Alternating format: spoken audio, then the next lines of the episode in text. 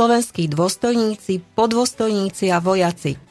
Zradcovská vláda povolala nemecké vojsko, aby potrestala slovenský národ preto, že slovenskí vojaci odmietajú bojovať proti bratskému ruskému národu a ostatným spojeneckým národom. Títo zradcovia by chceli donútiť slovenského vojaka, aby bojoval proti našim a ruským parašutistom a partizánom, ktorí prišli na Slovensko, aby nám pomohli brániť našu vlast a našu slobodu proti germánskym násilníkom, proti lupičom, banditom a vrahom nášho národa i celého slovanského ľudu. Slovenskí vojaci, videli ste na vlastné oči tie zverstvá, vypálené dediny, beštiálne vraždenie bezbraných detí a žien v Rusku a všade tam, kde vkročil surový nemecký vojak. Zracovská vláda vyzvala ústami zapredaného generála Čatloša slovenského vojaka k tejto katovskej práci proti vlastnému národu. V zastúpení veliteľa slovenského vojska ako časti československej brannej moci generála Viesta vyzývam vás. Vojaci, postavte sa na odpor nemeckým obsadzovacím jednotkám. Bojujte tvrdo a neúprosne proti votrelcom – Zachovajte najprísnejšiu disciplínu a poslušnosť tým veliteľom, ktorí vás povedú proti Nemcom. Vyzývam vojakov záložníkov, aby sa okamžite hlásili v najbližších kasárniach. Súčasne vyzývam žandárstvo, políciu a finančnú stráž, aby sa okamžite pripojili k obrane vlasti. V tomto hrdinskom boji za vlast a za slobodu národa podporujú nás mohutné a na všetkých frontoch výťaziace spojenecké armády. Deň čo deň prichádzajú k nám na pomoc hrdinské zväzy spojeneckých a najmä sovietských parašutistov. Naše skoré víťazstvo je zaistené.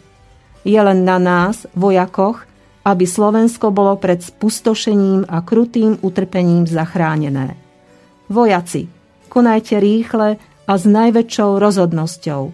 Slovenskí vojaci, do boja, Chránte domovinu.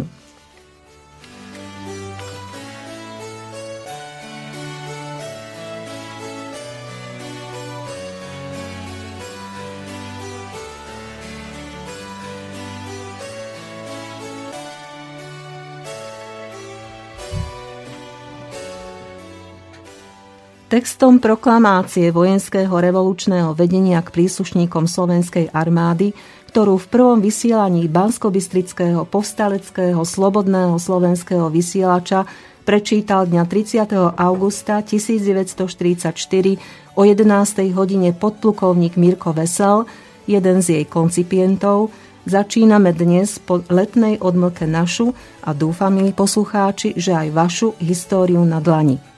Hoci 29. augusta sme už oslávili 71. výročie vypuknutia Slovenského národného povstania, september a október 1944 sa na Slovensku niesli v znamení tvrdých postaleckých bojov, ktorých vedúcu úlohu zohrávala práve postalecká armáda. Dnešné septembrové vydanie Histórie na dlani preto venujeme pamiatke všetkých statočných vojakov, ktorí v bojoch za slobodu proti nemeckej okupácii a ľudáckému prisluhovačskému režimu neváhali položiť svoje životy. Bola postalecká armáda naozaj tou hlavnou vojenskou silou povstania? Prečo jej historická úloha v národno-obrannom protifašistickom zápase bola dlhé roky spochybňovaná a zaznávaná? Na tieto, ale aj ďalšie otázky budeme dnes hľadať odpovede s historikom a vedeckým pracovníkom Múzea Slovenského národného povstania v Banskej Bystrici, pánom doktorom Marianom Uhrínom, doktorom filozofie. Vítajte, pán doktor Uhrín. Ďakujem. Sme radi, že ste prijali dnešné naše pozvanie a vás, milí poslucháči, vyzývame, aby ste svoje otázky posielali na adresu studiozavináč slobodnývysielac.sk. Na dnešné stretnutie s povstaleckou históriou vás od mikrofónu Slobodného vysielača pozývajú Ľubica Grenčíková a Boris Koroni.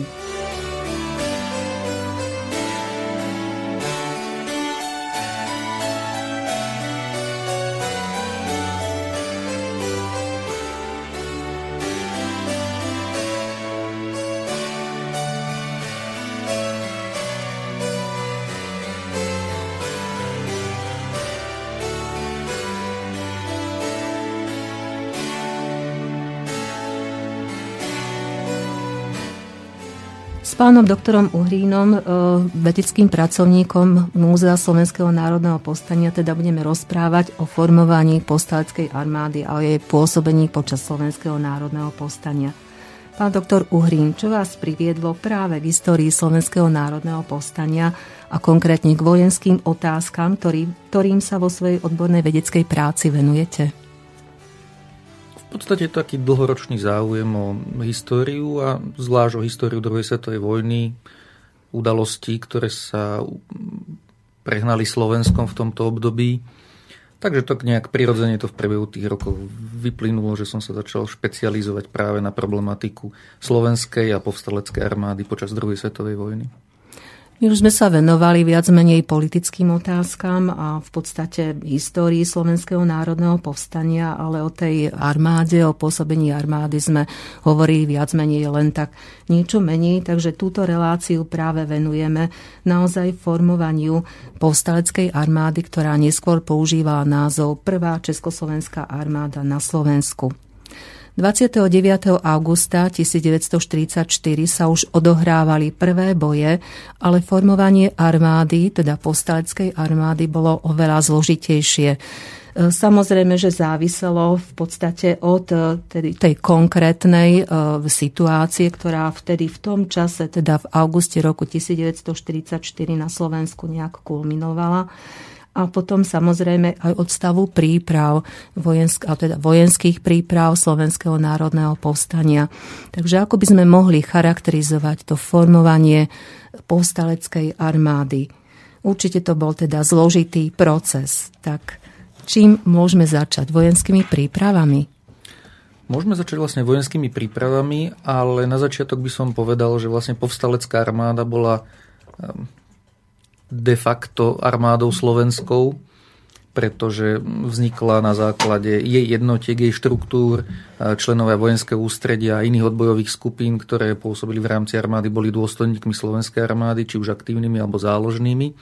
Takže pri výskume tejto problematiky ide o tak povedať tie známe spojité nádoby, že jedno bez druhého v tom výskupe nemôže existovať, pretože um, tá armáda vychádzala veľmi úzko vlastne e, z tej svojej predchodkyne slovenskej armády, tá zase svojej predchodkyne československej armády, takže veľmi úzko tieto problematiky na seba nadvezujú. Áno, čiže možno vám je, milí poslucháči, známe, že Slovenské národné povstanie alebo vôbec ozbrojené vystúpenie proti fašizmu sa pripravovalo teda v odbojových prúdoch už dlhšie a v podstate od Vianočnej dohody, ktorá bola vlastne podpísaná v decembri roku 1943 viacerými odbojovými zložkami, sa do popredia dostáva aj vojenské ústredie, teda ilegálne vojenské ústredie Slovenskej národnej rady, ktoré pripravovalo dva plány alebo varianty plánu na ozbrojené vystúpenie. Takže si zopakujeme ešte, aké to boli plány.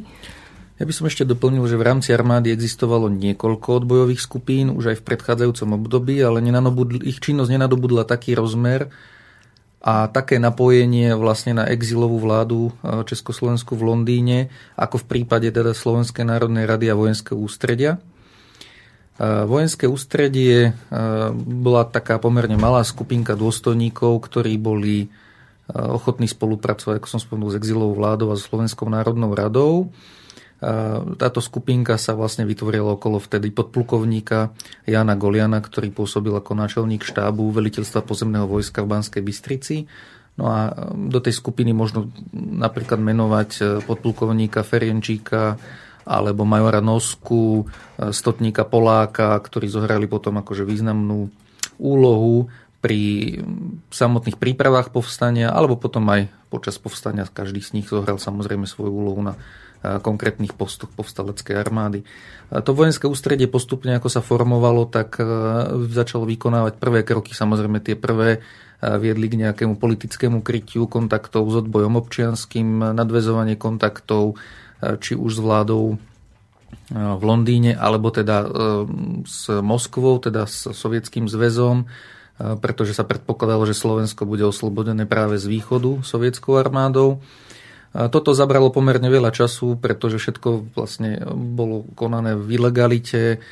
existovali spravodajské orgány slovenskej armády, ktoré vlastne mali takúto činnosť potláčať. Samozrejme na Slovensku pôsobili aj nemecké orgány, ktoré pátrali po takejto činnosti, sledovali rôzne odbojové skupiny. Postupne boli získavaní ďalší dôstojníci podľa tohto plánu, tak aby vojenské ústredie malo pokryté čo najväčšie množstvo armády, čo najväčšie množstvo útvarov a posádok. Čo sa týka tých plánov povstania, tak je potrebné povedať, že rovnaký plán s nejakým si povstaním alebo prechodom Slovenska na stranu spojencov existoval aj vo vládnych štruktúrach, respektíve u, konkrétne u ministra národnej obrany generála Ferdinanda Čatloša. Jeho plán a plán vojenského ústredia sú v podstate takmer totožné. Môžeme sa aj s tým spôsobom domnievať, ako boli navzájom ovplyvnené, pretože sa vlastne dostal plán generála Čatloša z okolností aj k dôstojníkom vojenského ústredia v snahe dostať ho do Sovietskeho zväzu. Vlastne vyzval generál Čatloš prednostu spravodajského oddelenia vtedy stotníka Staneka, Eh, aby zabezpečil túto prepravu do Moskvy, ale stotník stanek už bol napojený vtedy na viaceré odbojové skupiny, či už komunistov, alebo aj vojenské ústredie. Takže tento plán sa dostal aj do rúk eh, vojenského ústredia. Eh, ten plán v podstate vychádza z nejakých reálnych predpokladov, že v istom okamihu výhodnom pre povstalcov, kedy front dosiahne nejaké vhodné postavenie, oni uvažovali o priestore Krakova, tak slovenské jednotky, ktoré mali byť nasadené na obranu Karpát, pustia sovietskú armádu na Slovensko bez boja. V priebehu niekoľkých dní by obsadili väčšinu Slovenska a v podstate tak by došlo k oslobodeniu Slovenska a k pôsobeniu tej, tých slovenských vojakov aj na strane spojencov. A generál Čatloš počítal najmä s pôsobením proti Maďarsku a získaním, znovu získaním teda Južného Slovenska, ktoré bolo stratené po vedenskej arbitráži. A tento plán mal Samozrejme niekoľko možných nedostatkov, najmä ten, že bolo možné predpokladať, že nemecké jednotky začnú obsadzovať Slovensko skôr, preto existovala druhá varianta tohto plánu, kedy sa malo vlastne povstanie sústrediť na stredné Slovensko do tzv. strategického trojuholníka Banská Bystrica zvolen Brezno, kde malo vyčkať vlastne ďalšiemu postupu frontu, kedy by sovieti sa prebili cez Karpaty cez nemecké jednotky a vlastne dosiahli by to povstalecké územie. Obidva plány majú svoje plusy aj mínusy. K tým mínusom toho prvého plánu patrí spoliehanie sa na to, že front postupí tak dostatočne ďaleko, čo bolo svojím spôsobom ťažko realizovateľné. Tomu plusu by patrilo pomerne rýchle prevedenie akcie, oslobodenie celého Slovenska v priebehu v podstate pár dní.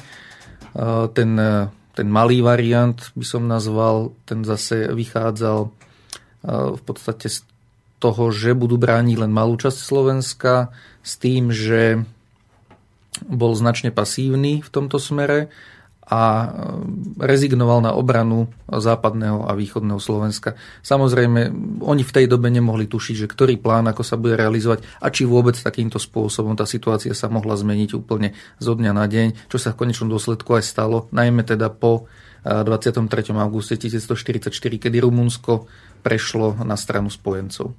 Mm-hmm. Ešte by som ja spomenula, že v rámci toho optimálneho plánu dôležitú úlohu mala zohrať tzv. východoslovenská armáda na Slovensku. Dobre to hovorím? Áno, je to taký termín, ktorý sa používa, ale v skutočnosti išlo slovenskú armádu, respektíve jej poľnú časť, tzv. ako tú frontovú časť.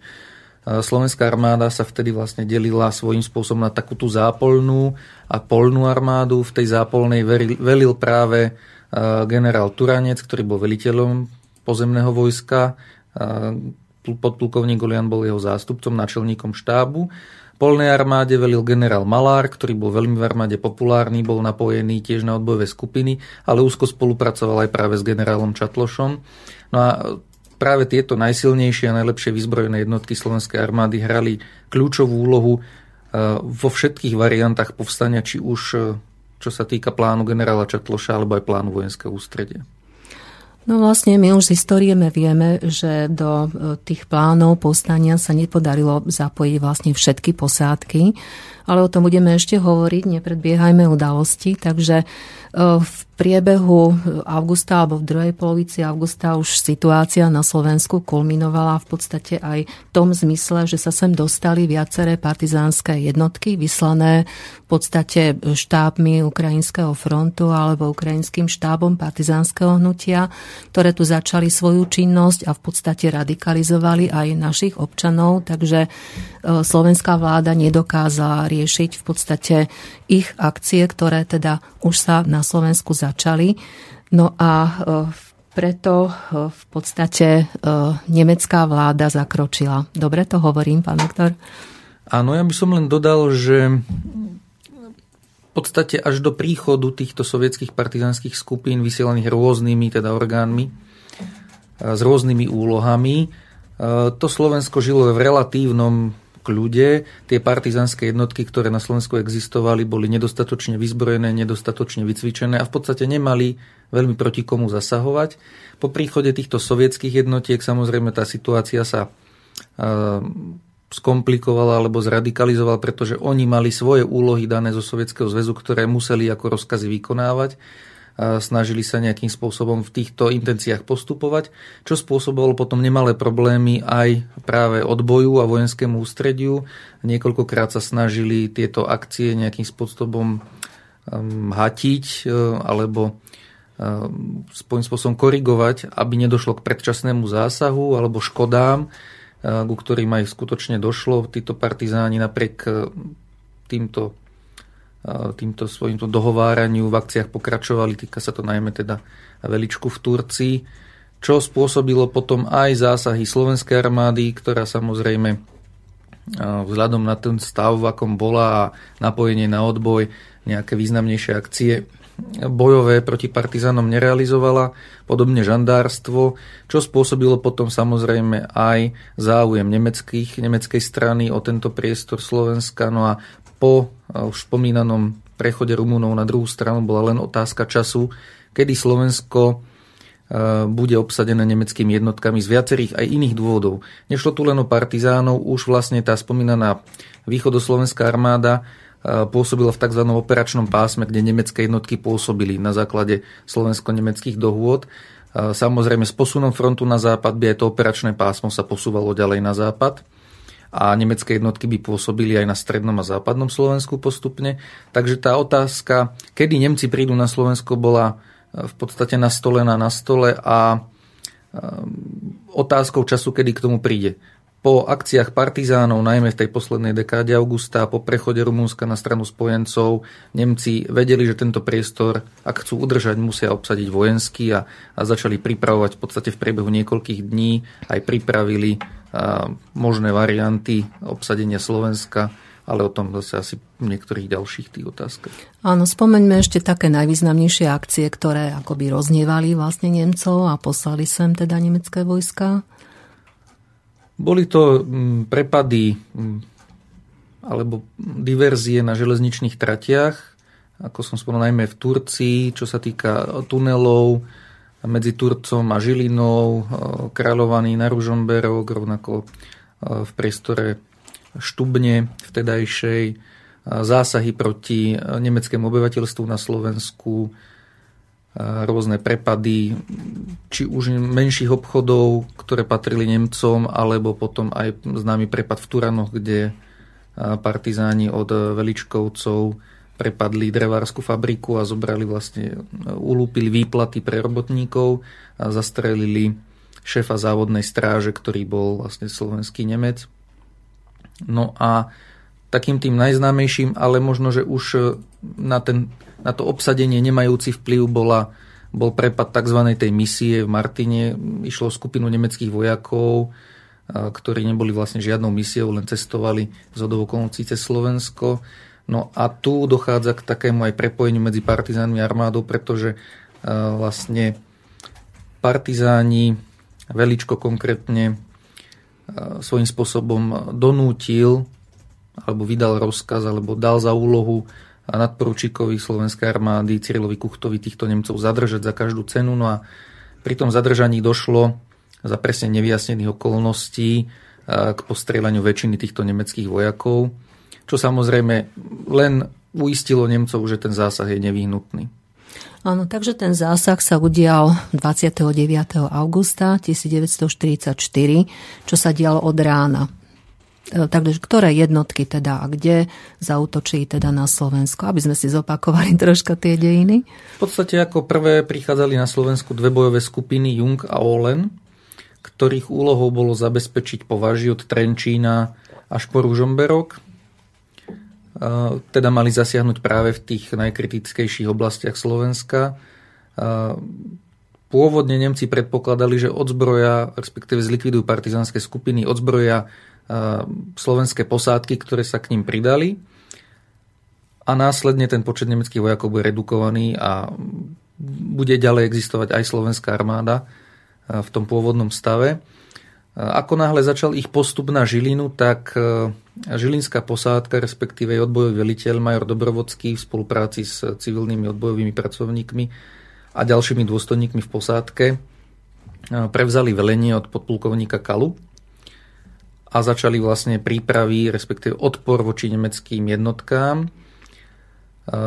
Postavili sa im na odpor, chceli brániť Žilinu, vyhlásili e, mobilizáciu, prišli v podstate do posádky ľudia, ktorí boli vyzbrojovaní, e, boli postavené dva, respektíve niečo neskôr tretí peší prápor, dve delostrelecké batérie, ktoré začali vlastne brániť postupu týchto dvoch nemeckých jednotiek. E, situácia sa ukázala, že nie sú schopní tento priestor ubrániť s týmito silami, takže sa stiahli do, za Žilinu v tom momente. Ešte sa pokúšali nejakým spôsobom tú Žilinu udržať, ale v podstate to nebolo možné, takže rezignovali na ten odpor a stiahovali sa do priestoru Strečna.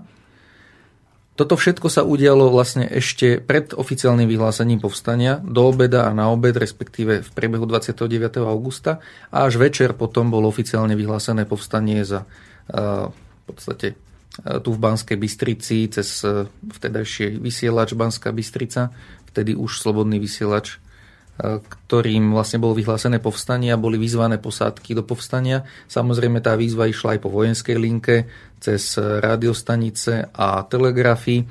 Takto išla do všetkých posádok, vrátane Bratislavy, takisto na východné Slovensko a už potom podľa tých príprav, ktoré v rôznych posádkach boli, sa tie posádky zapojili alebo nezapojili, alebo zapojili sa čiastočne.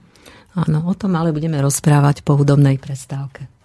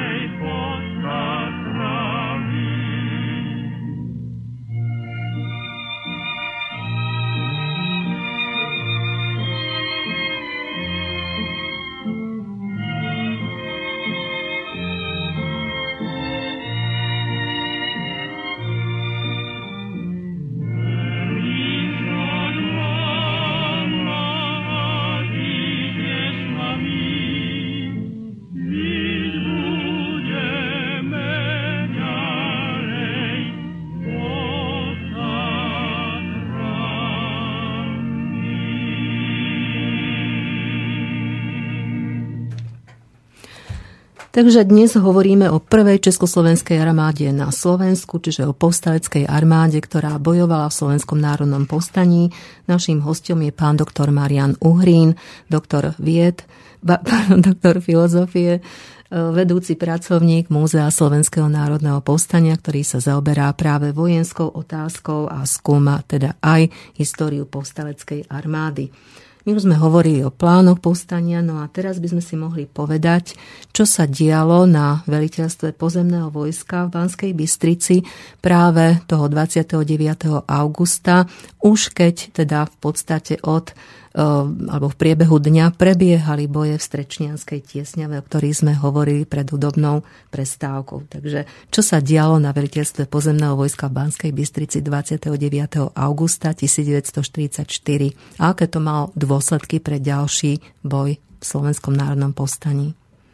V podstate od prvých informácií o postupe nemeckej armády dôstojníci okolo podplukovníka Goliana začali vec organizovať, začali sa snažiť získavať informácie, takže neustále zvonili telefóny, behali spojky.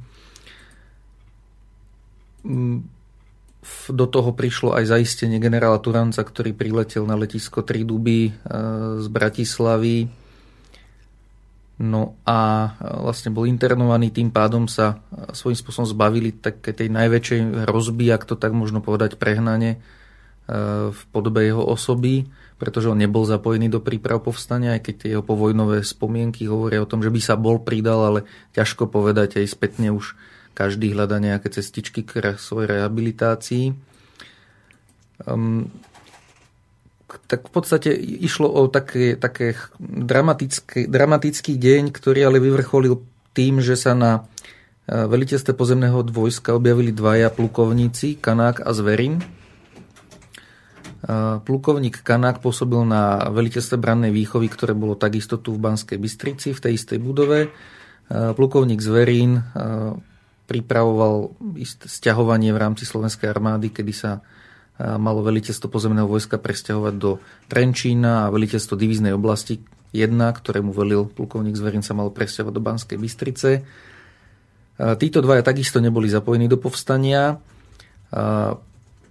Vo vestibule veliteľstva pozemného vojska z hodou okolností narazili na kapitána Krátkeho, ktorý bol vlastne dôstojníkom s vysadeným e, z Veľkej Británie, mal na starosti spojenie exilovej vlády a e, Slovenska. E, vedeli, teda poznali ho z čas Československej armády, vedeli, že pôsobí v Londýne, takže predpokladali, že je tu za, nejak, za nejakým účelom, takže sa ho snažili zaistiť. V snahe eliminovať akciu týchto dvoch dôstojníkov sa stretli dve akcie, jedna vedená zvnútra budovy, jedna vedená zvonku budovy, kde zohrali úlohu najmä Veselovci, dvaja bratia, dôstojníci Slovenskej armády, takisto aj povolaná asistenčná jednotka, ale kým táto jednotka prišla, tak vlastne strážni vojaci s týmito dôstojníkmi napojenými na vojenské ústredie týchto dôstojníkov eliminovali s tým, že došlo k zraneniu jedného z nich. Títo boli vlastne izolovaní a potom už vlastne nič nebránilo tomu, aby mohli v ten deň a nasledujúce dní pracovať pre potreby povstania. E, obidvaja dôstojníci boli potom internovaní počas povstania spolu ďalšími dôstojníkmi, ktorí nesúhlasili s povstaním. No a za dodnes nie vyjasnených okolností e, boli zastrelení e, v oktobri 1944 ešte na povstaleckom území. Áno.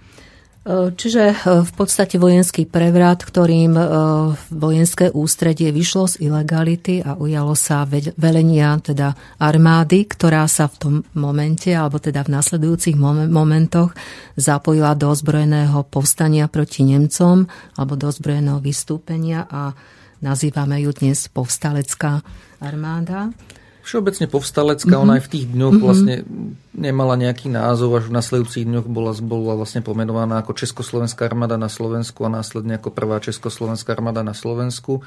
To už bola samozrejme uznaná aj vládou v Londýne a takisto aj spojencami ako za armádu spojeneckú, teda tým vlastne sa príslušníci tejto povstaleckej armády stali vojakmi spojeneckými, teda svojím spôsobom prešli na tú stranu antihitlerovskej koalície.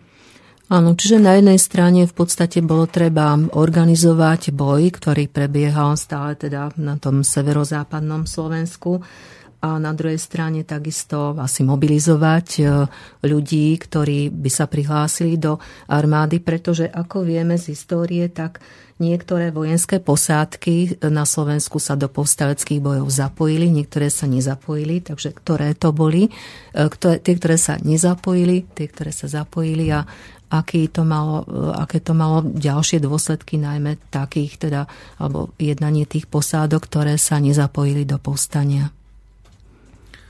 V podstate tak e, paušálne môžeme povedať, že posádky na strednom Slovensku sa do povstania zapojili, zatiaľ čo tie na západnom a na východnom Slovensku nie. Samozrejme má to svoje dôvody. Jedným z nich je príprava e, povstania v týchto posádkach. Nie všetky posádky, e, tie prípravy boli ukončené, boli určení velitelia, alebo to bolo príliš nejednoznačné.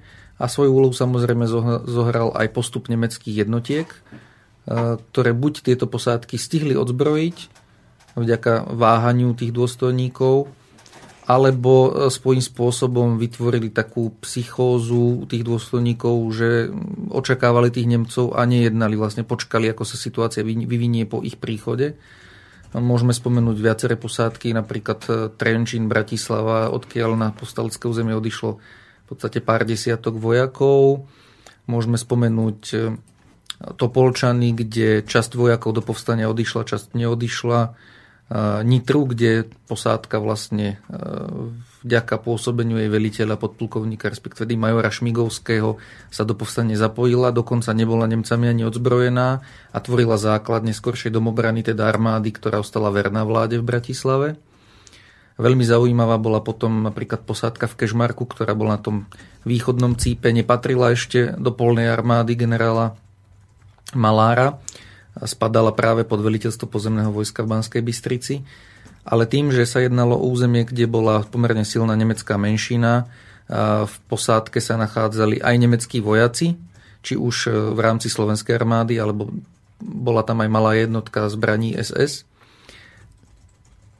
Dôstojníci viacerí, ktorí boli zapojení do príprav povstania, zaváhali, niektorí odmietli ísť do povstania, takže aj táto posádka bola Nemcami odzbrojená, dokonca v istých momentoch títo vojaci boli nútení strieľať po povstalcoch zo svojich diel, až následne teda boli odzbrojení a internovaní a v podstate zanikla až e, niekedy koncom septembra táto posádka. Čiže je to zaujímavé, že stávali sa okamy, keď Slováci sa vlastne dostali e, do bojov proti Slovákom nie vlastnou vôľou, pod nátlakom. E, Nemci sa snažili tých vojakov svojím spôsobom zapojiť do toho, ale keď videli, že tá ochota bojovať proti partizánom, povstalcom nie tak týchto vojakov odzbrojili, internovali a odviezli buď do zajateckých táborov, alebo prepustili domov v niektorých teda prípadoch. Zaujímavé je, že e, čítala som v literatúre, že vraj samotní Nemci sa divili alebo boli prekvapení, že bratislavská posádka, ktorá bola dokonca silnejšia ako vraj nemecká posádka, ktorá bola vtedy v Bratislave, tak e, sa dala odzbrojiť bez boja. Je to tak, e, tam svoju úlohu zohralo to, že Bratislava ani veľmi nebolo rátané s tým, že by, sa, že by ju dokázali mhm. ubrániť. Je príliš na hraniciach, na pomerne rovine, kde jej obrana je pomerne problematická v tej, v tej dobe so, so silami, ktoré mala slovenská armáda. Plus e, vojenské ústredie sa tu dopustilo niekoľkých takých možno chýb, možno mm, nedokonalosti v rámci toho plánu, pretože sa veľmi rýchlo vystredalo niekoľko veliteľov odbojových Bratislavy. Niektorí nechceli, niektorí nestihli vykonať nejaké reálne prípravy. Samozrejme, pôsobilo tam Ministerstvo národnej obrany, kde bolo množstvo dôstojníkov, ktorí sa nejakým spôsobom orientovali na vládu, čiže nechceli pôsobiť odbojovo. No a mnohí, ktorí do odboja boli zapojení, sa nakoniec do odboja ani nezapojili nevykonalo sa v tej posádke v podstate takmer nič preto, aby sa do povstania zapojila alebo aby sa niečo udialo proti odzbrojeniu. Takže to odzbrojenie prebehlo pomerne plynulo, okrem nejakých e, menších takých šarvátok e, medzi nemeckými a slovenskými vojakmi, kedy Slováci v podstate zahadzovali pušky, respektívu závery z pušiek, aby sa nedostali do nemeckých rúk. To bolo plynulé. Títo vojaci boli niekoľko dní, respektíve týždňov internovaní a postupne boli znovu zaraďovaní do už spomenutej domobrany. Napríklad protilietadloví delostrelci v podstate po niekoľkých dňoch boli naspäť daní k protilietadlovým kanónom, aj keď už bez osobných zbraní a pôsobili ďalej. No, myslím si, že to je veľká škoda naozaj. A ako jediná asi z toho západného Slovenska sa, sa do povstania zapojila tá Trnavská posádka. Trnavská posádka je úplne špecifická, uh-huh. pretože vďaka tým dôstojníkom, ktorí boli ochotní rýchlo jednať, e, boli rozhodní, tak e, tú posádku pripravili na odchod, pretože takisto vedeli, že nie je možné po páde Bratislavy, Serede a odmietnutí hlohovskej posádky ustúpiť na povstalecké územie nejakým spôsobom túto Trnavu držať, vyhlásili dokonca mobilizáciu, takže záložníci posilnili posádku. No a začali vlastne ústup na povstalecké územie, respektíve na stredné Slovensko.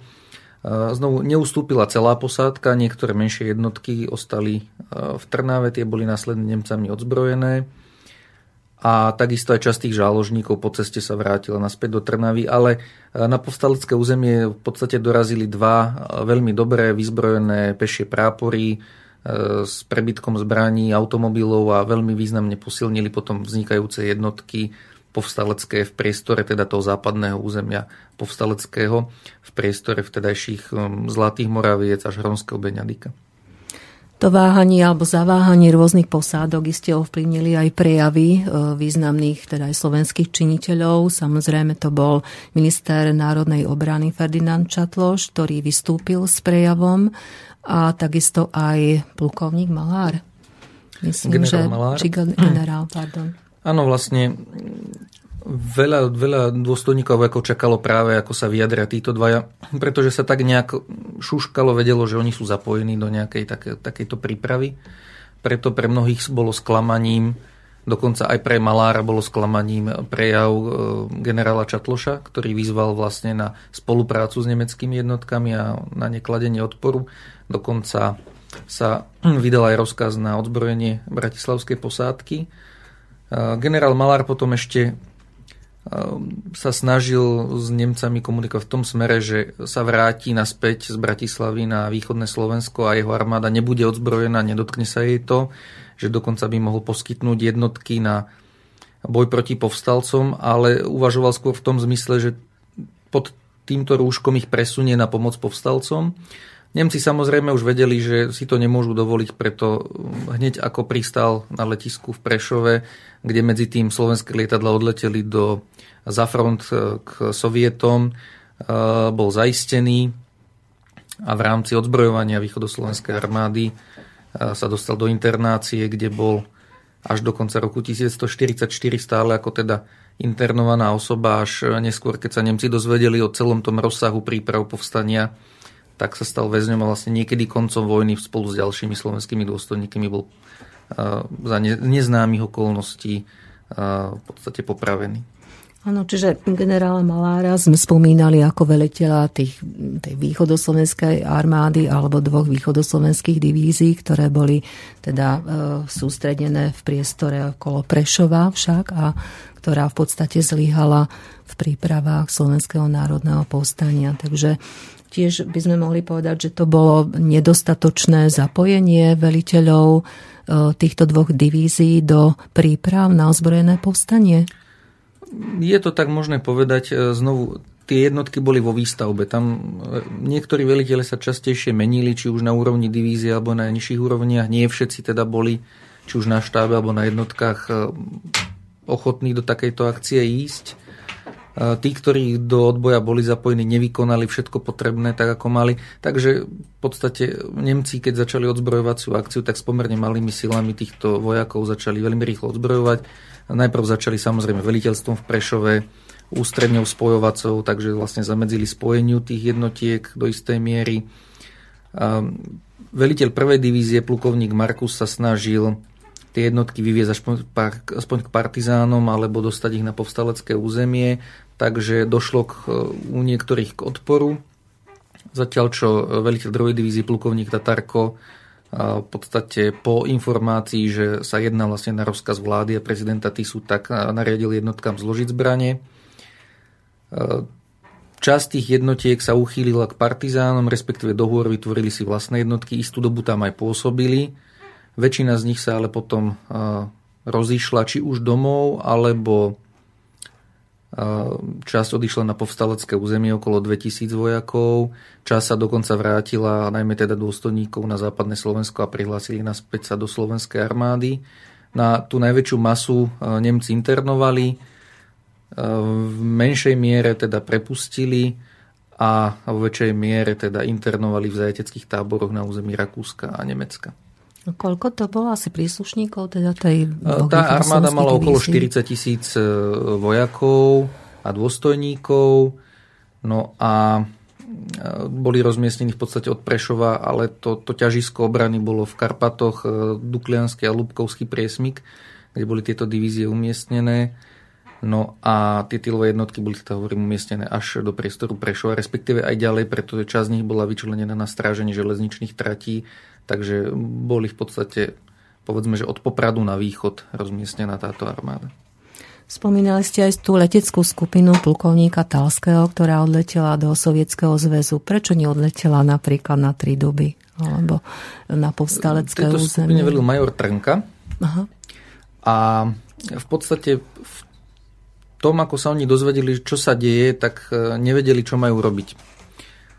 E, tí, tí, tí letci chceli teda nejakým spôsobom zasiahnuť do tých, do tých akcií, nevedeli, čo sa deje na západnom Slovensku, nevedeli celkom presne, čo sa deje na strednom Slovensku. V tej psychóze sa teda rozhodli odletieť e, za front. Tí velitelia tomu podľahli, dokonca aj plukovník Talsky, ktorý zastupoval v danom okamihu neprítomného generála Malára. Tomuto podľahol a v podstate odletel s týmito lecami, nechal na pospas e, celú tú armádu na východnom Slovensku, za čo bol teda neskôr aj postihnutý. No a e, tým pádom velenie e, v Prešove prešlo na ďalšieho zástupcu, ktorým bol e, plukovník Lavota, ten bol orientovaný skôr teda na vládu v Bratislave, teda jeho konanie bolo, teda smerovalo skôr k poslúchaniu teda tých rozkazov z Bratislavy. Mm-hmm.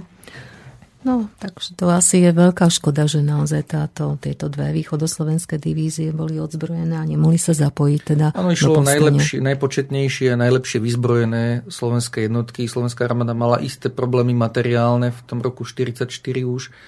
A práve tieto jednotky dostali ten najlepší materiál, ktorý na Slovensku bol k dispozícii, takže um, boli to skutočné frontové jednotky, zatiaľ čo tu na strednom a západnom Slovensku ostali v drvej väčšine zápolné, náhradné, výcvikové jednotky, rôzne sklady.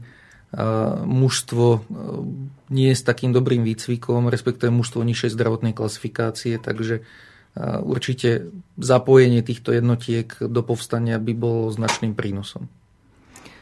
Takže hovorili sme doteraz e, v podstate o tých prvých dňoch povstania. Ak, ak sme vás zaujali, milí poslucháči, tak nás počúvajte aj ďalej po hudobnej prestávke. Budeme potom už rozprávať o konkrétnych bojoch, ktoré sa diali už teda začiatkom septembra, alebo respektíve koncom augusta, začiatkom septembra.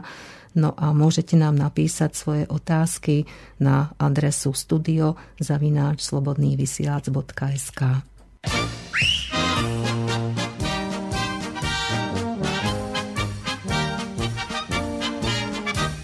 Slovenské mamičky pekných synov máte. Slovenské mamičky, pekných synov máte. Vychovali ste ich, na vojnu ich dáte. Vychovali ste ich, na vojnu ich dáte. Vychovali ste ich, ako to vtáčatko. Vychovali ste ich ako to vtáčatko. Za nimi zaplače jedno dievčatko. Za nimi zaplače jedno dievčatko. Nejedno dievčatko ruky zalamuje. Nejedno dievčatko ruky zalamuje. Škoda, ťa škoda, na tej vojne bude. Výzva pápeža Františka. Škoda, ťa škoda, na tej vojne bude.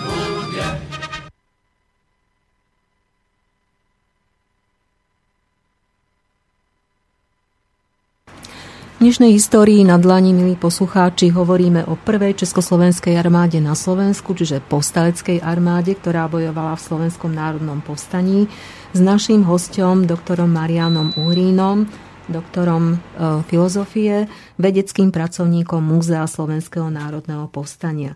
Spomínali sme teda prípravy povstania a budeme pokračovať e, tými prvými povstaleckými bojmi. Už sme spomínali prvé boje v Strečnianskej tiesňave 29. augusta, takže ako sa rozvíjali alebo vyvíjali e, ďalšie boje v rámci už Slovenského národného povstania alebo teda odzbroje, pardon, ozbrojeného vystúpenia na Slovensku. Ako sme už spomenuli, Žilinská posádka sa stiahla do priestoru Strečna a istú, istú dobu, v podstate pár hodín, e, Nemci nepostupovali ďalej, takže mohli pripraviť akú takú obranu už aj za účasti e, vojakov z Martinskej posádky, e, najmä teda tankistov a takisto aj spojárov. A do týchto akcií sa už zapojili aj partizánske jednotky, konkrétne vlastne jednotky prvej partizánskej brigády generála Štefánika, ktoré velil už spomínaný Veličko. Najmä teda francúzsky oddiel pod velením kapitána de Lanuriena. V podstate v priestore hradu Strečno, do Mašinského meandra Váhu a Starhradu bola vytvorená pomerne súvislá obranná línia s tým, že povstalecké jednotky vojenské boli e, na ľavej strane váhu a partizáni boli na pravej strane váhu, respektíve mali byť, ako sa neskôr ukázalo, s tým, že e, v strede tejto zostavy e, boli umiestnení už spomenutí francúzski partizáni spoločne s tankistami Martinskej posádky. 30. Ráno začal nemecký útok, ktorý bol odrazený, následne Nemci zautočili opakovane už aj za podpory tankov, obrdených transportérov a letectva. Podarilo sa im postúpiť vlastne až do toho meandra váhu, aj preto, že práve ten priestor pravého brehu nebol obsadený veličkovými partizánmi, takže tam nemecké jednotky prenikli a vlastne bočnými palbami likvidovali povstaleckú obranu. Tá bola tak, takmer rozvrátená, len v podstate zásah tankov z Martina e, Nemcov odrazil, takže tá povstalecká obrana sa o niečo stiahla viacej na východ. A e, týmto spôsobom prebiehali boje v podstate až do e, druhej polovice Martina, kedy Nemci, druhej polovice septembra, kedy Nemci postupovali postupne na Martín v podstate už toho 5. 6. sa línia, línia nachádzala v priestore Vrútok, následne v priestore Priekopy, kde sa udržala od toho 11. až do 21. septembra, kedy Martin padol. Celé toto obdobie možno považovať za celku úspešnú obranu, aj keď z dnešného pohľadu sa nám môže zdať, že ako je možné neubrániť takúto úzku dolinu. Musíme si uvedomiť, že v tej dobe tam neboli k dispozícii všetky potrebné jednotky, ktoré by mohli toto ubrániť. Tie jednotky nemali dostatočný výcvik.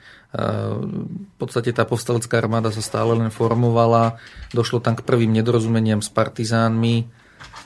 Nemecké jednotky mali pomerne skúsenejších veliteľov, čiastočne aj to mužstvo.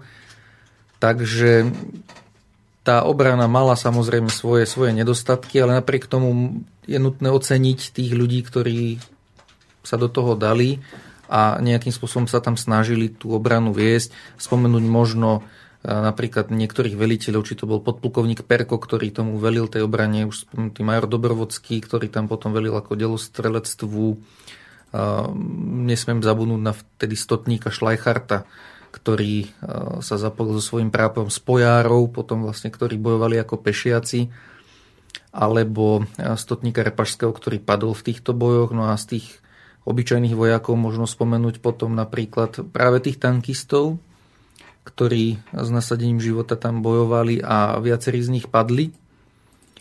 Spomenul by som za všetkých možno slobodníka špiranta Mateja Buca, ktorý zničil v týchto bojoch tri nemecké tanky a následne teda padol v bojoch pri Dubnej skale.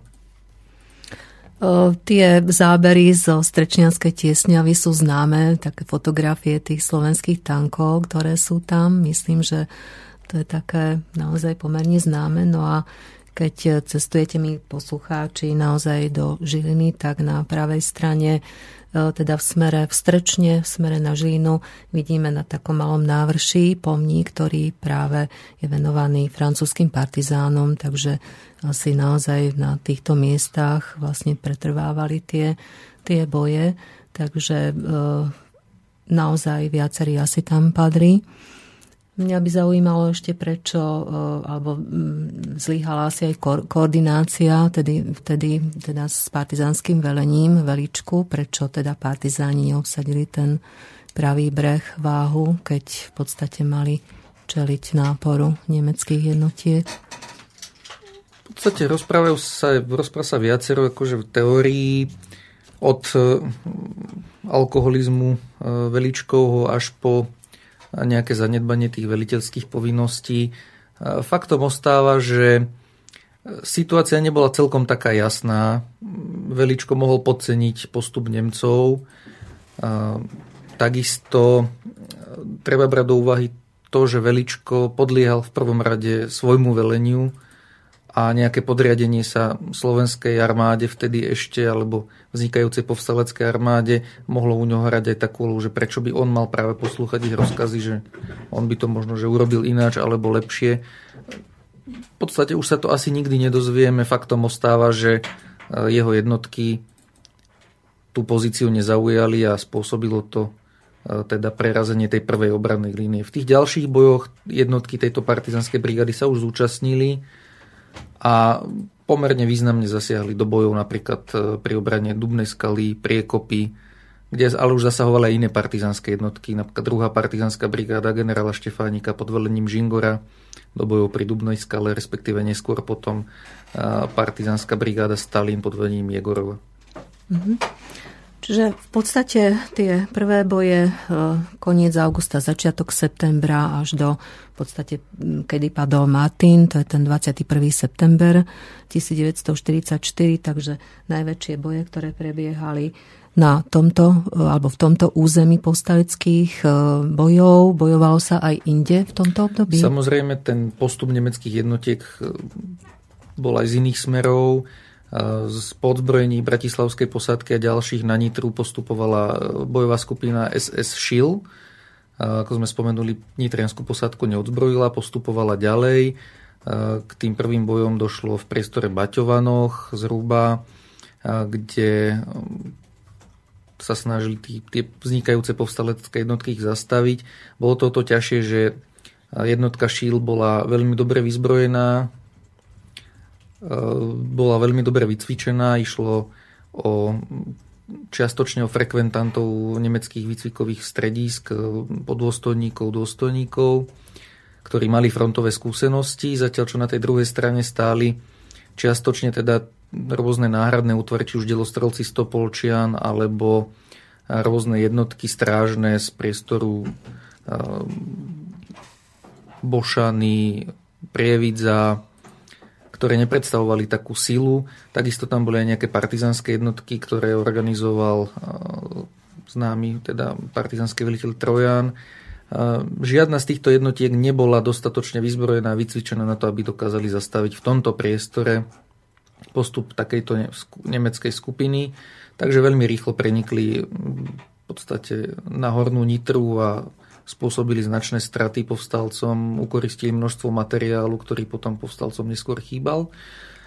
Zase naopak možno spomenúť na východe, kde postupovali nemecké jednotky od Kešmarku na Poprad a na Liptov, kde povstalci ich nedokázali vlastne zastaviť a veľmi rýchlo prenikli v podstate za týždeň až do Ružomberku a ku Kráľovanom. Tým vlastne bol Liptov stratený a Orava bola odrezaná od toho povstaleckého územia, ostali tam jednotky obklúčené. No a ďalší ten postup smeroval na Horehronie, kde došlo k bojom v priestore Kvetnice a neskôr veľmi známe boje v priestore Telgartu, kde sa bojovalo priamo v tejto obci, ktorá v rámci bojov potom aj vyhorela. Tu sa povstalcom podaril vlastne aj niekoľkokrát, len ten prvýkrát úspešné protiútoky voči Nemcom nielenže zastavili ten postup, ale dokonca Nemcov vlastne vytlačili viacej na východ. Hneď začiatkom septembra a následne potom o niekoľko dní, respektíve týždňov tento úspech zopakovali a vytlačili Nemcov ešte viacej na východ, ale súviselo to aj s tým, že nemecké jednotky v tomto priestore boli v tom čase už oslabené, hovorím teda o druhej polovici septembra, tým, že sovietská armáda urychlene pripravila operáciu na preniknutie na Slovensko cez Karpaty, tak karpatsko-duklenskú operáciu a Nemci museli časť týchto jednotiek presunúť práve do Karpát na podporu obrany. Spomeňme si ešte veliteľa tých bojov pri Talgárte.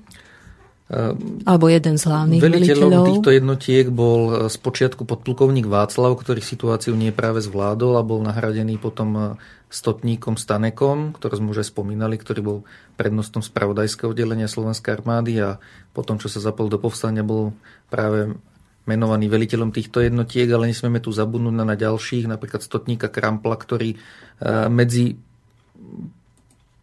tým, tým zlyhaním podplukovníka Václava a príchodom stotníka Staneka veľmi úspešne tú obranu organizoval a možno povedať, že veľmi uľahčil situáciu práve stotníkovi Stanekovi po jeho príchode. O Stanekovi sa hovorí ako o železnom kapitánovi, čiže... Je to taká potom legenda, mm-hmm. také pomenovanie mm-hmm. vďaka tomu, že ide o jeden z mála takých úspechov povstaleckej armády, kde vlastne si vyslúžil takéto takéto pomenovanie. Ale hovorím, nemôžno zabudnúť aj na iných veliteľov, ktorí v povstaní, ako sme už spomenuli, do stotníka Šlajcharta alebo obrancov eh, pri Ružomberku na výšine Ostrovo. Ono, to som chcela práve úseku, spomenúť, áno. tieto boje eh, ružomberské. Tie, tam velil, myslím, eh, major Miloš Vesel, ako On velil, tretí z bratov. Velil, áno, velil tretí z bratov, velil dielostrelectvu. Mm-hmm tým jednotkám. Boli tam tri pešie prápory nasadené postupne. Tam by som možno mohol spomenúť stodníka Kunica, ktorý zase velil mm-hmm. práporu letcov, alebo veliteľa neskoršieho tam podplukovníka Černeka, ktorý mm-hmm. paradoxne na začiatku povstania mal prevziať posádku v Nitre, ale nedokázal, to zlyhal. Ale práve v týchto neskorších bojoch v priestore Liptovského sady a Vyšný ostrovo veľmi úspešne tieto jednotky viedol. Tam tiež e, v, pri tom e, pri výšení ostrovo sa podarilo zastaviť teda tie nemecké jednotky. Tiež myslím, tá obrana trvala naozaj e, pomerne dlho. Takže ano, na to, že tieto jednotky mm-hmm. v podstate uvoľnili Nemcom celý Liptov, tak tu sa ich podarilo zastaviť. Dokonca do týchto bojov priamo zasiahol aj podplukovník Goliana Major Nosko, ktorí tam boli mm-hmm. dokonca na inšpekcii a vlastne dostali sa do palby. Je to taká, taká zaujímavosť. A tento priestor, ktorý je výhodný na obranu a práve schopní odhodlaní velitelia dokázali tieto jednotky zreorganizovať a nasadiť do obrany tak, že vlastne Nemcom sa už na tomto úseku nepodarilo až do konca oktobra postúpiť ďalej a vlastne až taká tá porážka povstania, ten koniec oktobra vlastne znamenal rozpad týchto jednotiek a postup nemeckých jednotiek smerom na Banskú Bystricu. Dovtedy v podstate táto obrana bola 100% úspešná. Uh-huh. Čo sa týka juhu povstaleckého územia, aj tam prebiehali nejaké boje v septembri alebo v rámci septembra? V podstate, ak e, budeme brať ten juh ako priestor od niekde od Hronského Beňadika až e, kde si pod Obšinu, tak tu náboje neprebiehali, pretože toto bola hranica s Maďarskom. Maďarské jednotky sa správali neutrálne a v podstate až do polky októbra e, toto bolo relatívne tiché územie, kde z tej povstaleckej strany pôsobili len žandári, finančná stráž a veľmi malé jednotky. Na začiatku septembra tam boli nasadené niektoré jednotky, pre prípadný postup zo strany Maďarska, respektíve nemeckej armády, ktorá v Maďarsku bola. Ale keďže sa nič nedialo, tak boli nasadzované na tie úseky, kde to bolo potrebné, čo sa samozrejme potom neskôr v oktobri vypomstilo a tento úsek v podstate sa veľmi aktivizoval na konci toho oktobra. Tak ako, ako by sa dalo zhodnotiť e, z toho vojenského hľadiska, ako by sa dali zhodnotiť tie septembrové boje? V podstate tie prvé boje boli vedené pod takou osobnou iniciatívou tých nižších veliteľov. Postupne sa do toho zapájal ten štáb povstaleckej armády, ktorý vznikol v Banskej Bystrici vlastne na základe toho štábu veliteľstva pozemného vojska. Tie prvé boje znamenali stratu pomerne veľkých území, veľkých materiálnych zásob, čo neskôr chýbalo, ale keď si uvedomíme neinformovanosť, nedostatok, čo sa týka zásobovania, nedostatok organizačný, že to vlastne je taký spôsobom prirodzený chaos v tých prvých dňoch, tak treba oceniť tých, ktorým sa to podarilo v tých dňoch nejakým spôsobom udržať a s polutovaním teda sa pozrieť na tie udalosti, ktoré vlastne znamenali neúspechy tých povstaleckých jednotiek. Následne, ako došlo k nejakým organizáciám v rámci tej povstaleckej armády, kedy vlastne tie štruktúry začali vznikať, začalo fungovať zásobovanie, tak e, ten odpor sa už podarilo nejakým spôsobom stabilizovať. Ale tie prvé dni znamenali zároveň aj tie najhrdinskejšie možno, že boje a zároveň aj tie najväčšie straty, čo sa týka plochy toho územia a, a materiálu. No a tiež musíme spomenúť naozaj tie obete na životoch, ktoré si naozaj tie boje priniesli. No, po pesničke budeme potom pokračovať naozaj tou štruktúrou slovenskej armády, aby sme si aj po, z toho vojenského hľadiska tú e, armádu charakterizovali.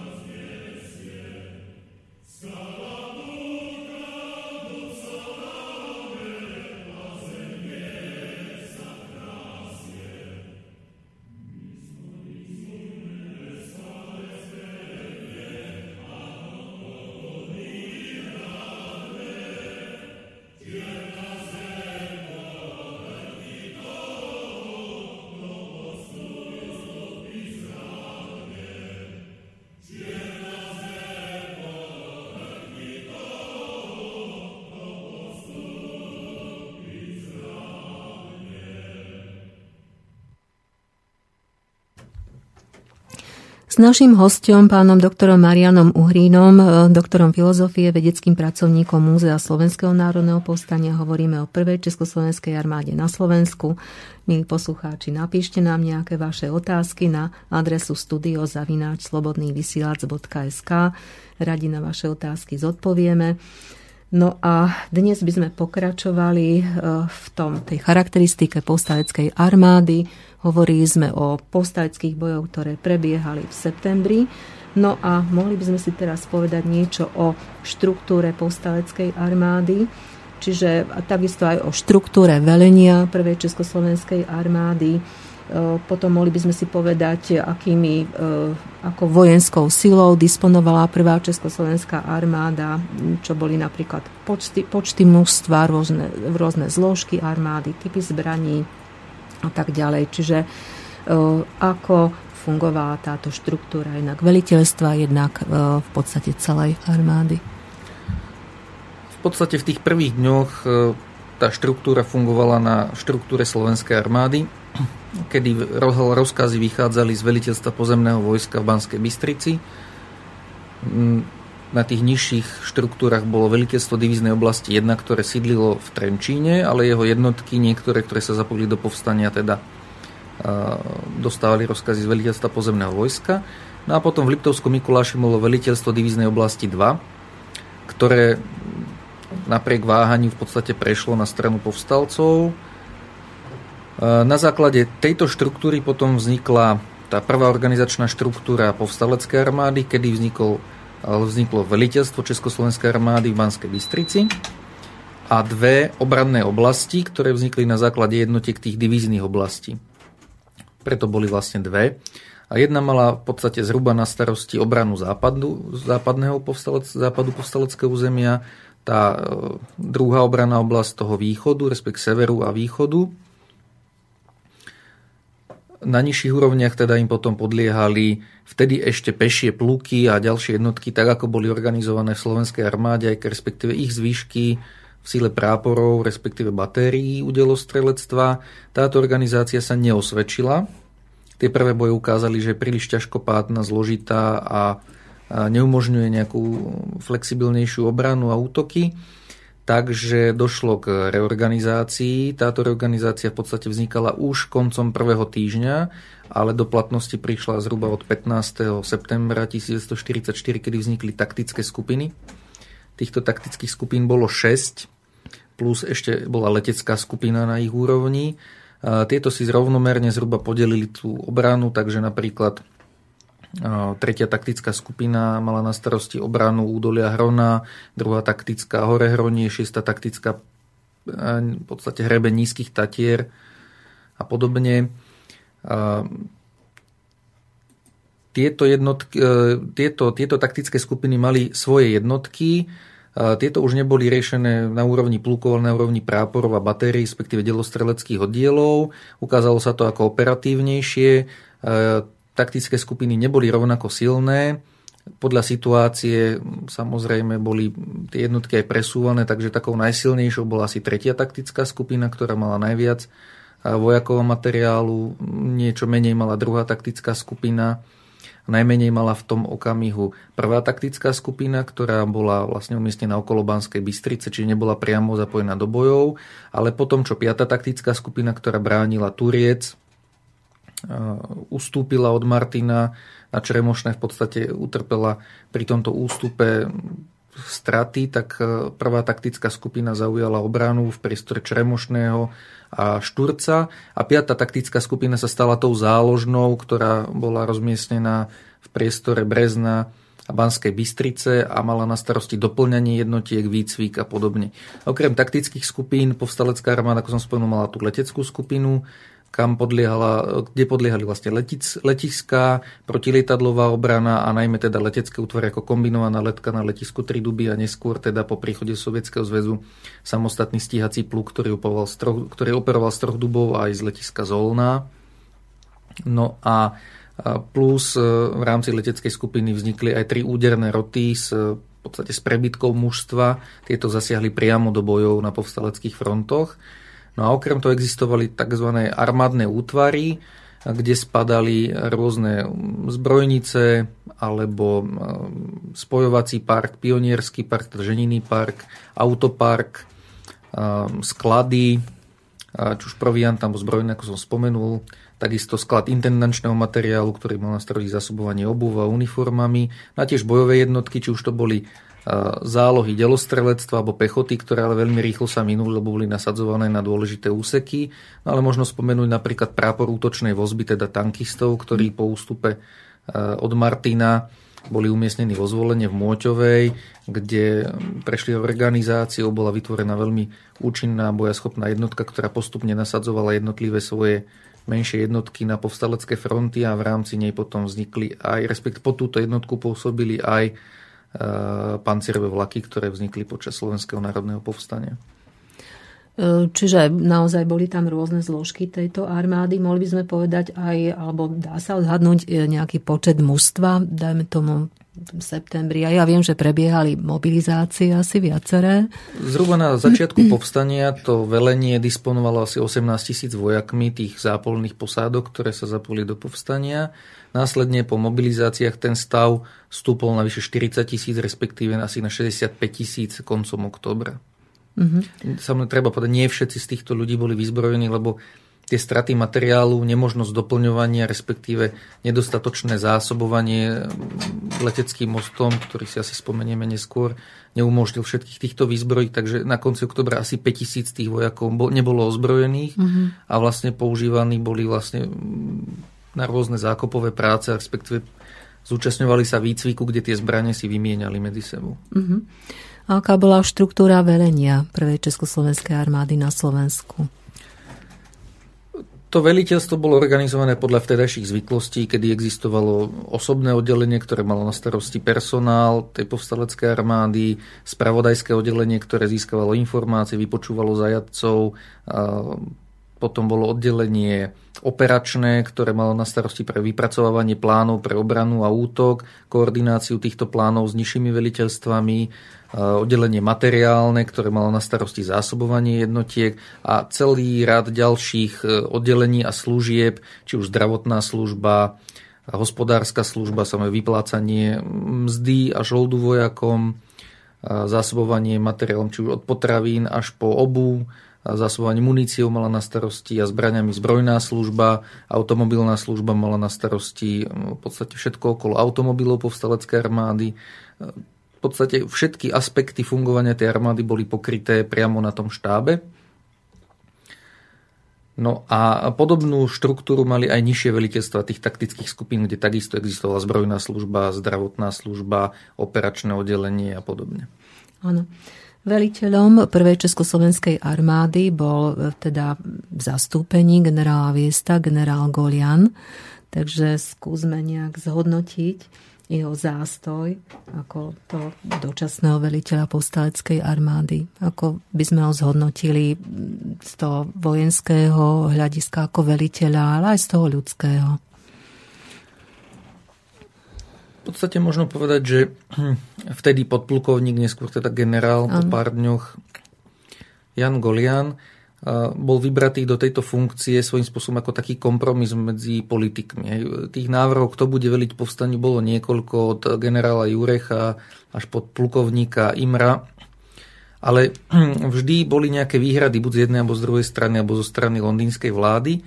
Takže nakoniec sa prišlo až na teda podplukovníka Goliana, ktorý bol ako takým kompromisom.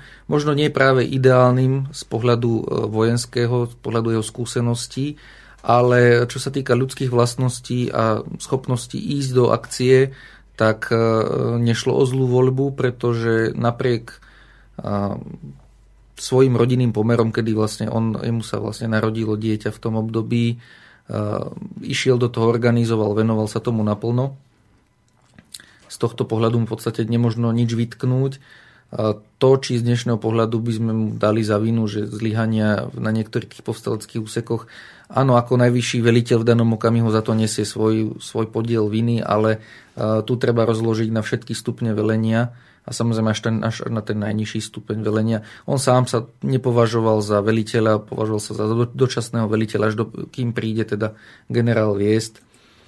Uh, takže ako som spomenul, už tých iných dôstojníkov, ktorých je potrebné oceniť, či už sa im darilo alebo nedarilo, tak práve uh, generál Golian patrí medzi nich a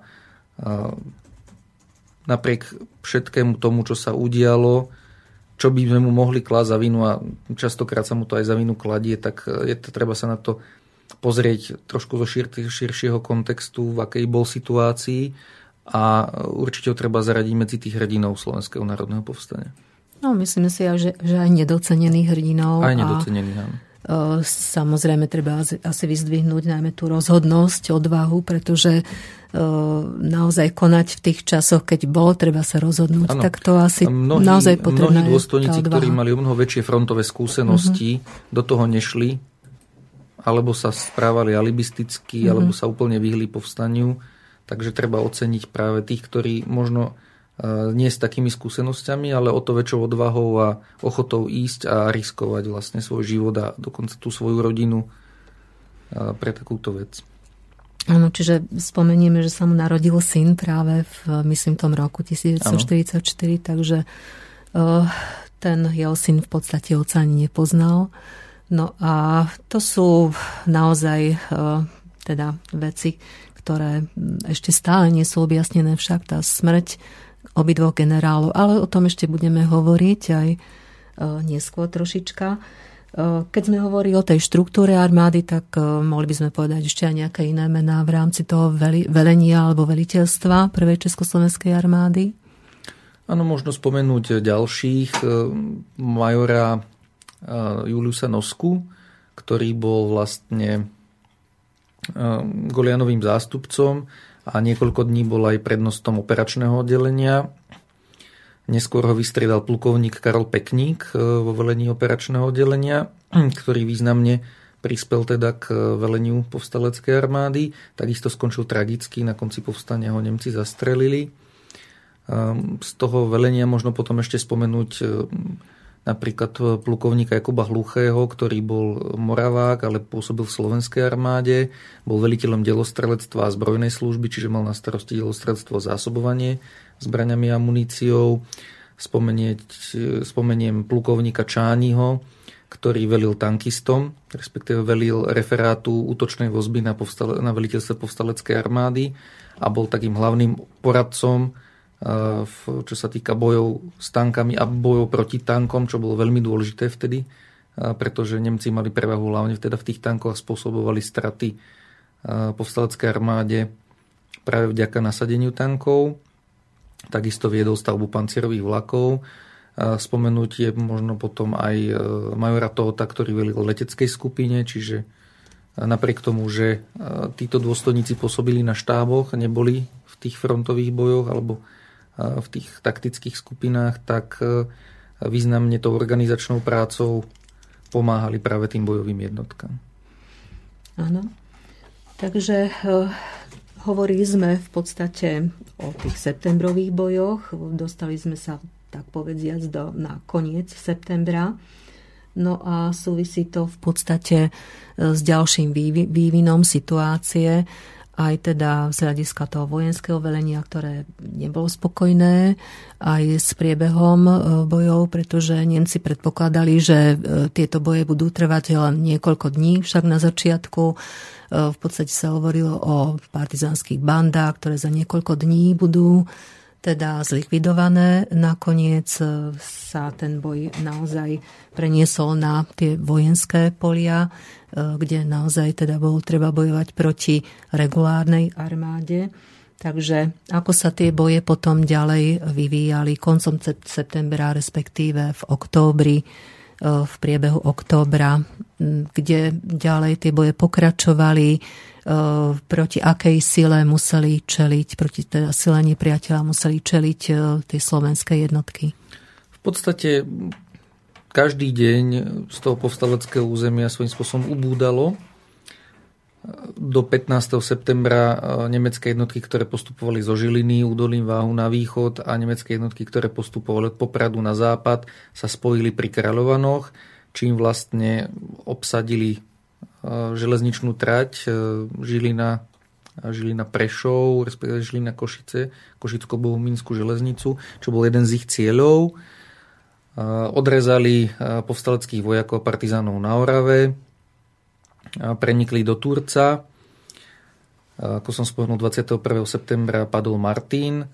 Nemci obsadili Turiec, čiastočne teda aj z juhu, najmä teda jednotky divízie Tatra, ktoré postupovali s Trečianskou tiesňavou e, prenikli do Turca od spodu, vlastne z Hornej Nitry prenikla bojová skupina Šil, tým došlo aj k obklúčeniu partizánskych jednotiek, ktoré boli v Rajeckej doline, následne došlo aj k ich e, vytlačeniu do lesov a ich v podstate svojím spôsobom rozpadu až hroziacemu zániku. Veľa nechýbalo, aby tieto jednotky, ktorý bol e, viac ako tisíc partizánov, sa úplne nerozpadli, ostalo v podstate pár desiatok. Ako som spomenul, nemecké jednotky prenikli Hornou Nitrou, prenikli až e, k Svetému krížu nad Hronom, dnes Žiaru nad Hronom. Takže na, e, podarilo sa im začiatkom oktobra obsadiť Kremnicu. Takže ten začiatok oktobra bol značne kritický pre povstaleckú armádu. V podstate podarilo sa udržať len ten sever, v priestore už spomínaného Ostrého, Malúžinej, respektíve Čertovice, Telgártu a ten kľudný juh. Ten západ bol veľmi, veľmi nepokojný. Nemci postupovali, všemožné jednotky, ktoré bolo možné stiahnuť z iných úsekov, tak boli posielané práve sem k 3. a 4. taktickej skupine. A začiatkom oktobra došlo potom k bojom pri Čremošnom, kde sa podarilo Nemcov zastaviť a zastaviť už do konca povstania. Rovnako nad Kremnicou v priestore Skalky sa to podarilo údolím Hrona Nemci postupovali ďalej aj vďaka posilám, ktoré neustále museli prisúvať, sa im podarilo preniknúť ďalej od toho Svetého kríža nad Hronom až do priestoru Hronskej Breznice, Hronskej Dúbravy, obsadili Banskú šťavnicu, začali postup na Krupínu z Banskej šťavnice, čím sa aktivizoval vlastne aj čiastočne ten južný smer. V podstate v polke októbra padla Krupina a začal postup bojovej skupiny Šil na zvolen od juhu. Na zvolen z juhu, kde významne zasiahli aj jednotky ukrajinskej SS divízie, ktorá sa dostala v tom čase na Slovensko. A v podstate až príchod e, jednotiek druhej paradesantnej brigády, ktorá bola prisunutá zo Sovietskeho zväzu a aj vďaka zásobovaniu teda zbraňami zo Sovietskeho zväzu a čiastočne teda aj z USA, respektíve z amerických základní v Taliansku, sa podarilo ako tak tú obranu stabilizovať zhruba v tej línii, ktorú som spomenul.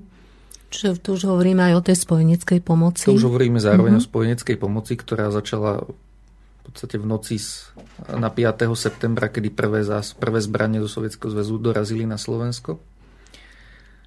No a Nemci vedeli, že ak chcú tých povstalcov úplne poraziť, budú musieť e, nasadiť ďalšie jednotky a aktivizovať aj ten južný smer.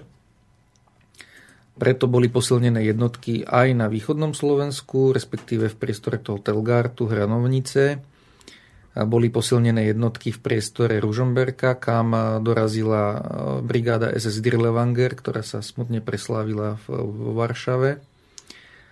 Boli posilnené jednotky, ako som spomenul, na juhozápade, kde ten šil dostal posilu od divízie Galicien ukrajinskej, ktorá sa v tom čase nachádzala v Žiline a bola nasadzovaná v rámci svojho výcviku a reorganizácie do boju proti partizánov partizánom na Orave a v Malej Fatre, ale tie najbojaschopnejšie časti boli nasadené do bojov proti povstalcom.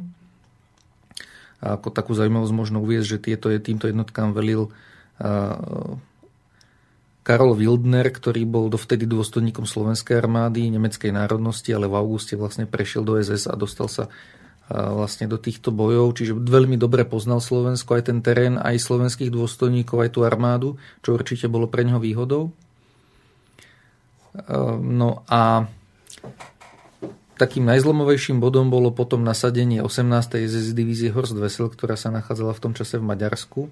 Nebola na plných počtoch, ani čo sa týka personálu, ani čo sa týka výzbroje.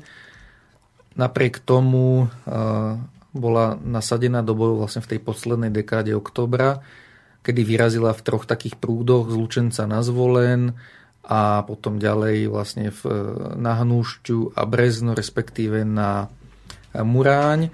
Tým, že tie povstalecké jednotky na, tomto, na týchto smeroch boli veľmi slabé a povstalecká armáda už nemala nejaké zálohy, ktoré mohla nasadiť významnejšie na ich zastavenie, tak sa im pomerne rýchlo podarilo postupovať, takže odlúčenca prerazili v podstate až do priestoru Mýtna, respektíve Kriváň a následne odhnúšte na Tisovec, prenikli na Muráň, kde odrezali vlastne povstalecké jednotky v priestore Telgartu, ktoré v podstate museli ustúpiť lesmi ďalej na mhm. západ, stratili pritom časť svojich ťažkých zbraní.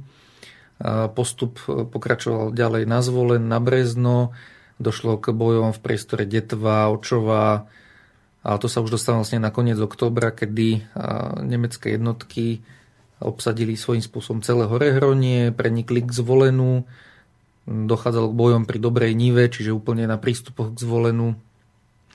Ano, keď by sme chceli porovnať tie počty vojakov slovenskej posteleckej armády a tých nemeckých, tak určite asi prevaha už v tomto No vlastne nie len v októbri, ale tak celkové preváha tých nemeckých vojsk bola značná však. Aj po tej materiálnej stránke vojenskej. Ako, ako sa to vezme, tých nemeckých vojakov mm-hmm. bolo menej. Mm-hmm.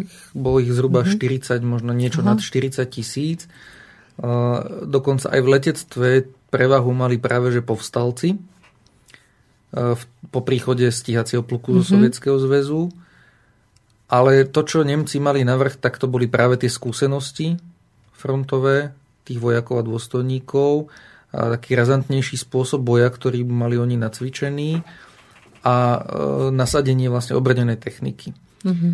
Napriek tomu, že tieto údolia, ktoré, v ktorých sa bojovalo, umožňujú relatívne ľahkú obranu práve proti týmto tankom, toto povstalci nezvládli. nezvládli to, či už nedokázali postaviť dostatočne protitankové zátarasy, nemali dostatok protitankových zbraní, vojaci mali paniku z tých tankov, niekedy stačilo, že sa objavili a už sa vlastne rozutekali nedoká- ne- nepoznali zbranie, ktoré boli dodané mm-hmm. zo mhm. Sovietského zväzu USA, čiže nedokázali plne využiť kapacity, ktoré mali na, ten, na tieto účely. Povstalecké tanky boli málo početné, aj keď sa technicky čiastočne možno, že vyrovnali tým nemeckým na niektorých úsekoch. A práve toto je možno, že to, čo nezvládli. V tých začiatkoch samozrejme mali Nemci prevahu aj v letectve zvlášť práve v, té, v tom strečne nemecké lietadlá bombardovacie spôsobovali značné straty, bombardovali aj letisko Triduby, aj Banskú Bystricu, takže možno ani nie tak početne, možno až, nie až tak materiálne, ako skôr e, skúsenosťami preva, mali prevahu nemecké jednotky nad povstaleckým. Mm-hmm.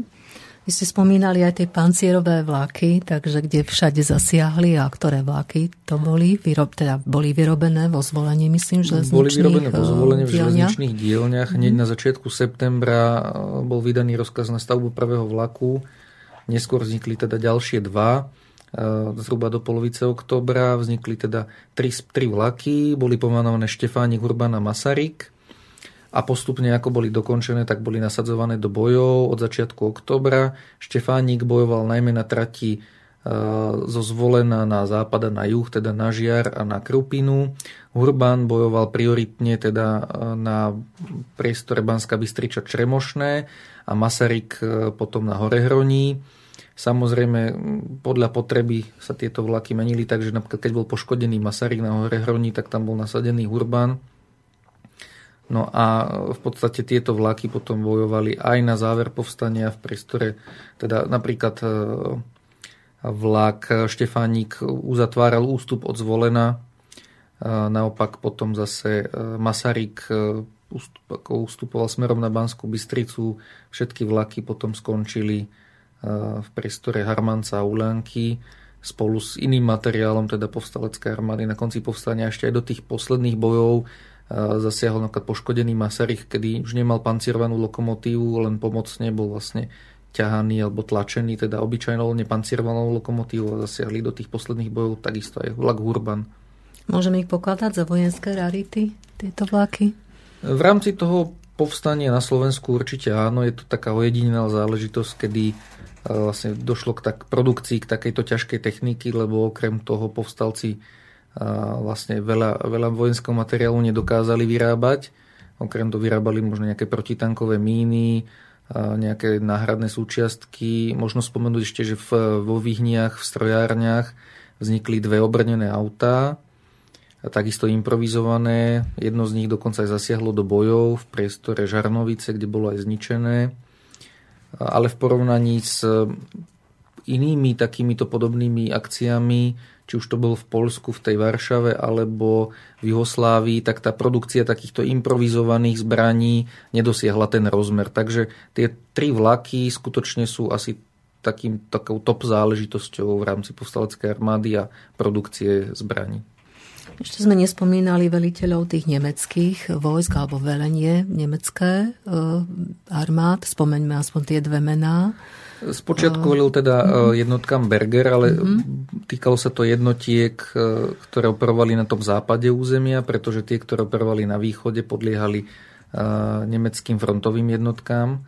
No a Berger vzhľadom na to, že nesplnil úlohy, ktoré mu boli dané a nesplnil tie očakávania, tak bol nahradený vlastne Heflem, ktorý dostal k dispozícii potrebný štáb, ktorý sídlil v Bratislave a vlastne riadil operácie až do konca oktobra 1944, respektíve aj následne tie protipartizánske operácie, ktoré prebiehali začiatkom novembra. Áno, tie posledné boje potom prebiehali od toho 19. októbra 1944, kedy Nemci naozaj začali tú ofenzívu proti povstalecku, tak by sme si mohli charakterizovať tieto boje posledné. Ako som už spomenul, túto ofenzívu charakterizuje najmä teda postup divízie Horst Wessel z juhu, ktorý nebolo možné v podstate zastaviť. To spôsobilo postup aj na ďalších úsekoch, e, takže v podstate tento, tento juh znamenal vlastne také zlomenie tej, toho odporu. Nemecké jednotky prenikli, ako som spomenul, k zvolenú do Brezna, vytlačili povstalcov do priestoru medzi Sliačom a Slovenskou Ľubčou na západe a na východe. A na severe ešte stále sa držalo ostré. Takže v tomto priestore si sa tí povstalci vlastne zhromaždili. Mnohé tie jednotky sa začali rozpadať okolo toho 20. oktobra, kedy vojaci odchádzali už domov. Najmä teda napríklad v priestore tej tretej taktickej skupiny sú zaznamenané takéto zo strany nemeckých hlásení takéto prípady, kedy sa začali vzdávať tieto jednotky, respektíve tí vojaci začali odchádzať domov. To gro tých jednotiek začalo ustupovať, teda ako som spomenul, do priestoru Banskej Bystrice boli vytýčené také strat, e, trasy, kam majú ustupovať, alebo priestory. Tie jednotky tretej taktickej skupiny, pre ne bol určený masív Polany, kam mali ustupovať a ďalej pokračovať vlastne v odpore. Mal sa brániť priestor Banskej Bystrice a zvyšné jednotky mali ustupovať do priestoru Staré hory do Novaly. Ten priestor Banskej Bystrice sa už e, v podstate svojím spôsobom nebránil. Tie opevnenia, ktoré boli postavené, už neboli využité. Tie jednotky neboli schopné už odporu boli vyčerpané, mali nedostatok eh, munície, nedostávalo sa munície do diel, do niektorých typov zbraní. Takže k tým bojom došlo ešte takým šarvátkam, v podstate ústupovým v priestore Sliača, v priestore Kremničky, ale to už povstalci nedokázali v podstate skutočne vzdorovať a ustupovali, nadonovali a do toho masívu Polaný, kam eh, také tie jadra tých jednotiek ustúpili aj s množstvom materiálu a pokračovali tam v podstate v odpore až do tých posledných dní, do toho 28. oktobra, kedy generál Viest vydal rozkaz e, na, vlastne na prechod na, na taký partizánsky spôsob boja, ak je to možné. Tento sa už nedostal ku všetkým jednotkám, samozrejme niektoré e, velitelia v podstate previedli do lesov z vlastnej iniciatívy, iné sa v podstate rozišli domov. E, na tej polane niektoré jednotky naďalej pôsobili organicky, až e, do nejakého 14. novembra možno spomenúť e, batériu e, Duchoň, ktoré boli vlastne nadporučík Fedor Duchoň. Títo vlastne mali svoje dela v pozíciách až tie vlastne do, do, tej, do toho 14. novembra, kedy keď videli, že ten odpor už nie je možné viesť takýmto spôsobom, tak veliteľ takisto vydal rozkaz, aby každý sa rozišiel domov a podľa teda svojho už váženia postupoval ďalej. Treba si uvedomiť, že nebolo možné masu, tak, takúto masu ľudí v tých horách udržať. Jednoducho nebol dostatok ani e, potravín, ani munície, aj ten priestor nedokázal vlastne pohltiť takúto masu. Takže je logické, že väčšina ľudí, ktorí sa na to necítili, odišli jednoducho domov, alebo sa dostali popri tých bojoch do nemeckého zajatia.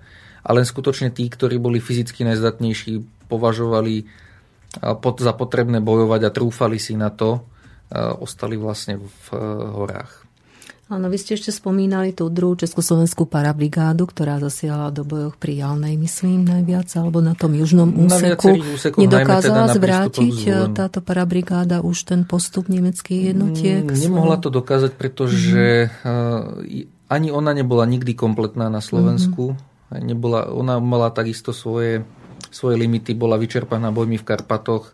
Mm-hmm. Dokonca povstane sa nedokázalo vlastne presunúť komplet túto jednotku. Bola nasadzovaná postupne, takisto mala straty a nedokázal vlastne pokryť celý ten e, povstalecký front.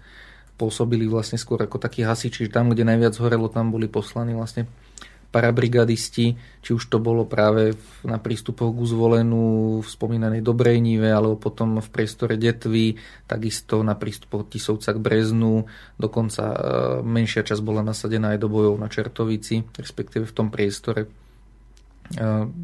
takisto tí ľudia po mesiaci bojov mali toho dosť a boli vyčerpaní. Áno, takže v podstate Banská Bystrica ako centrum povstania padla 27. októbra, kedy už v skorých ranných hodinách tie nemecké jednotky sa dostali do v podstate centra mesta a obsadili ho. No a samozrejme tie jednotky už aj v priebehu noci ustupovali, tak ako ste povedali, na rôzne tie smery. Povedzme si ešte teraz niečo o ústupe toho velenia armády a o osudoch generálov. Ale No, skúsime aj bez pesničky, takže... V podstate už e, niekoľko, nejakú dobu vopred e, povstalecké velenie rátalo s tým, že na Donovalu bude také záložné stanovište bojové, e, veliteľské pre povstaleckú armádu. A preto tam boli vypracované aj spojovacie linky. A bolo tam vybudované pomocné letisko, na ktorom boli umiestnené tri lietadlá cvičné a dopravné Takže vlastne e, velenie povstaleckej armády pod tým tlakom, keď bolo jasné, že Banská Bystrica padne, v podstate bola vyprázdnená bez boja svojím spôsobom, priamo ako mesto, tak sa povstalecké velenie stiahlo na Donovali, kde teda, ako sme spomenuli, 28. E, vydal generál Viesť svoj posledný rozkaz a následne teda spolu s ostatnými povstaleckými jednotkami e, začali, začal ten štáb pochod smerom na východ po hrebení nízkych Tatier s cieľom na niektorom možnom úseku obísť nemecké jednotky, prejsť údolie Hrona a dostať sa do masívu Polany, odkiaľ mali pokračovať ďalej na východ e, vlastne v ústrety frontu, e, pričom za tohto presunu mali nejakým spôsobom organizovať a riadiť ešte tie zvyšky povstaleckej armády, ktoré prešli do hôr. Nebolo to svojím spôsobom troška naivné, keď e, naozaj si teda predpokladalo, že ten hron sa bude dať prejsť na nejakom, na nejakom úseku na územie Poľany?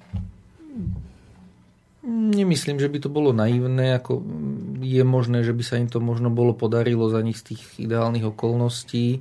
Nemohli oni vtedy vedieť, e, do akej miery Nemci tú, to, to údolie mm-hmm. zaistia či, mm-hmm. či pôjdu po tých posteleckých vojakoch a či nepôjdu práve po nich. E, osobne skôr si myslím, že e, väčšou chybou bolo to, že ako ochranu tohto štábu si generáli vybrali vysokoškolský strážny oddiel, čo boli síce odhodlaní e, mladí ľudia, ale bez potrebných vojenských skúseností a výcviku. O mnoho viac by možno, že zavážili iní vojaci, ktorí mali frontové skúsenosti. Čiže, Ale nič by to nezmenilo mm-hmm. na tom fakte, že v konečnom dôsledku mm-hmm. by padli vlastne do nemeckých rúk pravdepodobne. Mm-hmm. Čiže nebolo pripravené nejaké alternatívne, alebo nejaká alternatíva ústupu, len teda naozaj na tie donovali, kde sa predpokladalo, že celé gro alebo väčšina tých vojakov ústupy práve na donovali. Nemohli sa nejakým spôsobom rozdeliť na viaceré úseky, lebo teda aj Nemci už asi vedeli, že kadiaľ smeruje ten hlavný smer ústupu, či teda velenie nepočítalo s viacerými alternatívami ústupu. Dosť významne e, zasiahlo do týchto udalostí postup sovietskej armády, či už v Karpatoch, alebo smerom e, v Maďarsku, smerom na mesto Miškolc kedy povstalci verili, že sa predsa len Sovietom podarí preniknúť až na povstalecké mm-hmm. územie. Preto do poslednej chvíle uvažovali s tým, že aspoň ten priestor Banskej Bystrice v tých opevneniach udržia, ale ako hovorím, tá armáda bola natoľko vyčerpaná, že už to nedokázala. Takže ten, ten, ten alternatívny plán práve naopak počítal s tým ústupom do nízkych Tatier a Polany. Ten potom následný presun na Polanu toho štábu bol práve daný tým značným tlakom nemeckých jednotiek na, na Donovali, respektíve na Nízke Tatry, kedy či už zo severu aj z juhu sa snažili tých vojakov vlastne dostať do zajatia. Čo sa im vlastne vo veľkej miere aj podarilo, len malá časť tých vojakov sa im vlastne podarilo uniknúť po hrebení v, ťažkej, v ťažkých teda aj poveternostných situáciách, kedy vlastne začal, začalo snežiť, bola veľká zima, tie zásoby v podstate boli zničené častokrát, takže nebolo to jednoduché a z dnešného pohľadu ťažko uvažovať, že čo mohli urobiť inak na základe toho, že oni mali úplne iné, iné informácie, aké máme my dnes. Vieme, že od 7. októbra 1944 sa veliteľom e, postaleckej armády naozaj stal generál Vies, ktorý sem priateľ teda e, z Londýna cez Moskvu, hej, prišiel na Slovensko. Ako by ste hodnotili zástoj generála Viesta na čele postaleckej armády, aj v porovnaní treba s Golianom, alebo e, ako človeka, ktorý má oveľa, možno, že viacej tých bojových skúseností ako generál Golian? Ťažko ich porovnávať. Ono, e, svojím spôsobom oni čakali na toho viesta ako na nejakého záchrancu, ale on prišiel už v podstate do situácie, kedy už veľa zmeniť nemohol. Mm-hmm. On sám vlastne nemohol zachrániť ten mm-hmm. povstalecký front, ani s tou parabrigádou, ktorá bola zhruba v tom istom období presúvaná. plus to, že aj on mal svoje osobné limity v podobe svojho veku a svojich chorôb, takže on ako sám o sebe nemohol vlastne zachrániť to povstanie. Mm-hmm. Napriek tomu, že prispel svojimi skúsenosťami pri tom organizovaní, pri tej štábnej práci, zásadnú zmenu to priniesť v podstate už nemohlo. Tá situácia už bola úplne kde si inde, ako mm-hmm. na začiatku septembra, kedy ešte niečo mohol možno že zmeniť. Mm-hmm. No isto bola aj takou morálnou autoritou. Určite, čo sa týka také morálnej opory, tak to, to určite áno, ako som povedal, veľmi sa čakalo na jeho príchod. Čakalo sa, že vlastne príchod z Londýna cez Moskvu bude niečo znamenať, ale ako som povedal, ako tie jednotky mali za sebou mesiac bojov, mali za sebou straty, mali za sebou mali vlastne únavu, mali nedostatok zásob na, tom, na tomto fakte už nemohlo zmeniť v podstate nič. Aj keby bol prišiel úplne niekto iný, takisto by tú situáciu nedokázal zmeniť nejakým zásadnejším spôsobom. Mm-hmm. Skúsme si rekonštruovať ešte tie posledné chvíle toho velenia, čiže od toho 28. októbra až po zajatie generálov, nejak tak zrekonštruovať tú ich cestu a uh, povedať si niečo o tých osudoch generálov. Ako som spomenul, ten uší štáb postupoval s Donovalou e, smerom na Kozie chrbty a ďalej na východ e, pod ochranou Vysokoškolského strážneho oddielu. Nemci postupne zistili, že kde sa asi pohybuje tento štáb, takže sa ich snažili zajať. Došlo k niekoľkým potýčkam a k rozdeleniu tejto skupiny na menšie. Skupina bola už pomerne vyčerpaná, najmä teda generál Viest, ktorý trpel vlastne na, mal vlastne chore nohy, takže mu sa veľmi ťažko presúvalo v náročnom teréne. Dochádzali im zásoby, takže sa snažili dostať e, nejakým zásobám do dedín, ktoré boli pozdĺž Hrona. Takýmto spôsobom vlastne boli svojím spôsobom vmanévrovaní týmito celými udalosťami do Pohronského Bukovca, kde už teda značne vysílení sa uchýlili do domov nie len teda generáli, aj niektorí ďalší dôstojníci, ktorí pôsobili v tej skupine, respektíve v rámci iných skupín sa sem dostali. No a mm, z okolností Nemci dostali nejakým spôsobom informáciu e, o pohybe, skúšali teda ich vypatrať, kde sú, prišli aj do dediny, zaistili alebo zajali niekoľkých vojakov a dôstojníkov, od nich sa zrejme dozvedeli, že niekde v tom priestore, v obci alebo aj v okolí sa nachádzajú generáli, podnikli ďalšiu raziu, pri ktorej išli svojím spôsobom už naisto a vlastne vyzvali týchto generálov, aby sa vzdali. Oni po kračom váhaní sa teda skutočne vzdali, aby nedošlo k nejakým, nejakým represáliám voči obyvateľstvu a tým pádom sa dostali do nemeckých rúk, boli presunutí do Bystrice na vlastne Einsatzkommando, kde boli vlastne prvýkrát vypočúvaní, následne boli presunutí do Bratislavy, až nakoniec do Berlína, kde neustále boli vypočúvaní, vypovedali v podstate o tej povstaleckej armáde, o prípravách povstania. Tieto nemecké dokumenty z vypočúvaní sú máme k dispozícii, čiže vieme, o čom asi rozprávali. Nemci uznávali samozrejme ich odbornosť, aj správali sa k ním relatívne slušne v tom počiatočnom období. Samozrejme neskôr s nimi naložili, tak ako aj s mnohými ďalšími slovenskými a povstaleckými dôstojníkmi, Niekedy po februári 45 ich popravili, teda aj e, generála Viesta, generála Goliana, ale aj tiež e, generála Jurecha a generála Malára, ktorí sa povstania nezúčastnili a takisto aj ďalších, e, ďalších nižších dôstojníkov, ktorých popravili napríklad na Slovensku, alebo teda ešte priamo počas boju, ako som spomenul na začiatku toho plukovníka Pekníka, ktorý tiež v mhm. priestore Bukovca pri pokuse o útek z nemeckého zajatia bol zastrelený. Možno spomenúť potom ešte aj e, kapitána Adolfa Weinholda, ktorý velil na Hornej Nitre na začiatku septembra, kedy padol do zajatia.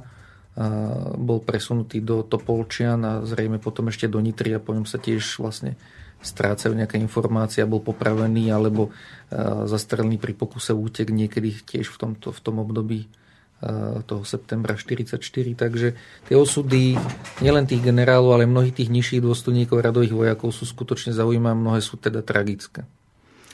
A podarí sa naozaj konkrétne povedať historikom, že naozaj tam a tam v podstate zahynuli Goria, Goria na Vies, boli popravení. Na teraz určite nie. Ako vylúčiť nejaké nové informácie sa to nedá, ale skôr som skeptickejší v tomto smere, takže osobne si myslím, že nejaké, nejaké jednoznačné objasnenie osudu, toho sa už asi nedočkáme. Prečo je to tak aj po 70 rokoch od skončenia vojny? Mnohé dokumenty boli zničené ešte počas vojny, mnohé ešte po vojne. Nemožno vylúčiť, že rozkaz na ich popravu bol daný telefonicky, v ňom sa nejaký záznam nezachoval, takže mm-hmm. je to príliš, príliš vzdelená doba na to, aby sa zachovali všetky dokumenty, ktoré sa k tej povali. No ale ist, istotne ešte nie sú všetky materiály sprístupnené asi. Niečo nie je sprístupnené, nie, určite v nejakých dokumentoch ešte sa nejaká zmienka objaviť dá k mnohým veciam, ako práca historikov, ako aj po toľkých rokoch zďaleka není všetko preskúmané zďaleka nie vo všetkých súvislostiach je uvažované v tomto smere. Je čo robiť, napriek teda e, desiatkám rokov práce historikov, nielen teda na Slovensku, ale aj v zahraničí. Vždy je čo možné niečo nové objaviť. Ale hovorím, je veľmi malá pravdepodobnosť, že nejaké osvetlenie tých osudov bude nejakým spôsobom jednoznačné a definitívne. Tak e, je to veľká škoda, lebo by sme sa chceli naozaj dopátrať toho konca. No ale samozrejme aj takto by sme im chceli vzdať hold, že naozaj vytrvali na e, tých vedúcich pozíciách až do naozaj e, skutočného konca, kedy teda sa vzdali sami, aby zachránili pohronský Bukovec, takže to bolo naozaj tiež e, príkladom takej, takej morálnej sily týchto obidvoch asi veliteľov, povstania. Áno, aj počas vlastne vypočúvania sa správali veľmi vojensky a v podstate sa to objavuje v tých nemeckých dokumentoch, že oceňujú ten ich, ten, vlastne tú ich odvahu. Tak aspoň po Hromskom Bukovci je, myslím, pomník, ktorý si pripomína smrť týchto dvoch eh, naozaj vojakov povstania. Takže nech sa páči, my poslucháči, choďte sa niekedy pozrieť do Pohromského Bukovca a vzdať hod týmto dvom generálom aspoň svojou návštevou a spomienkou. No, mohli by sme povedať nejakú bilanciu padlých vojakov v rámci povstaleckých bojov. E, v rámci tých povstaleckých, čiže od toho konca augusta až do teda konca októbra naozaj na tých bojskách frontových alebo povstaleckého frontu. E, koľko je teda približne padlých asi na našej strane a sú aj nejaké e, čísla padlých teda nepriateľských vojakov v podstate tieto informácie dodnes nie sú celkom spracované. Predstavu o počte padlých nemeckých vojakov e, nemáme. E, tie počty padlých povstaleckých vojakov sa pohybujú medzi číslami 3 až 5 tisíc. Záleží od toho, ktoré obdobie až pokade sa vlastne berú, či do toho budeme zaratávať napríklad aj partizánov alebo len príslušníkov povstaleckej armády. Samozrejme k tomu je nutné prirátať aj obete represálí, teda civilné obete. No a takisto treba brať do úvahy aj zajatých povstaleckých vojakov, ktorých bolo asi okolo 15 tisíc, ktorí sa dostali do zajateckých táborov v Nemecku a tiež mnohí z nich vlastne v tom zajati zahynuli. Či už v rámci nejakých e, ťažkých prác, na ktoré boli nasadzovaní, alebo vinou nejakých e, represálí voči ním zo strany nemeckých dozorcov, ale takisto vieme o prípadoch, kedy zahynuli v rámci bombardovania, teda spojeneckého samozrejme. Keď pracovali na rôznych vojenských objektoch, tak sa tomu nedalo vyhnúť. A skúsme si odpovedať na tie dve otázky, ktoré som položila na začiatku našej relácie. Bola postalecká armáda naozaj tou hlavnou vojenskou silou povstania? Jednoznačne počet partizánov zďaleka nedosahoval teda počet povstaleckej armády, ako sme si povedali, že e, ten počet na konci oktobra bola 65 tisíc vojakov. Tých partizánov nikdy nebolo viacej ako nejakých 12 tisíc. Rovnako ich sila nebola dostatočná, pretože boli vyzbrojení v podstate len ľahkými zbraniami.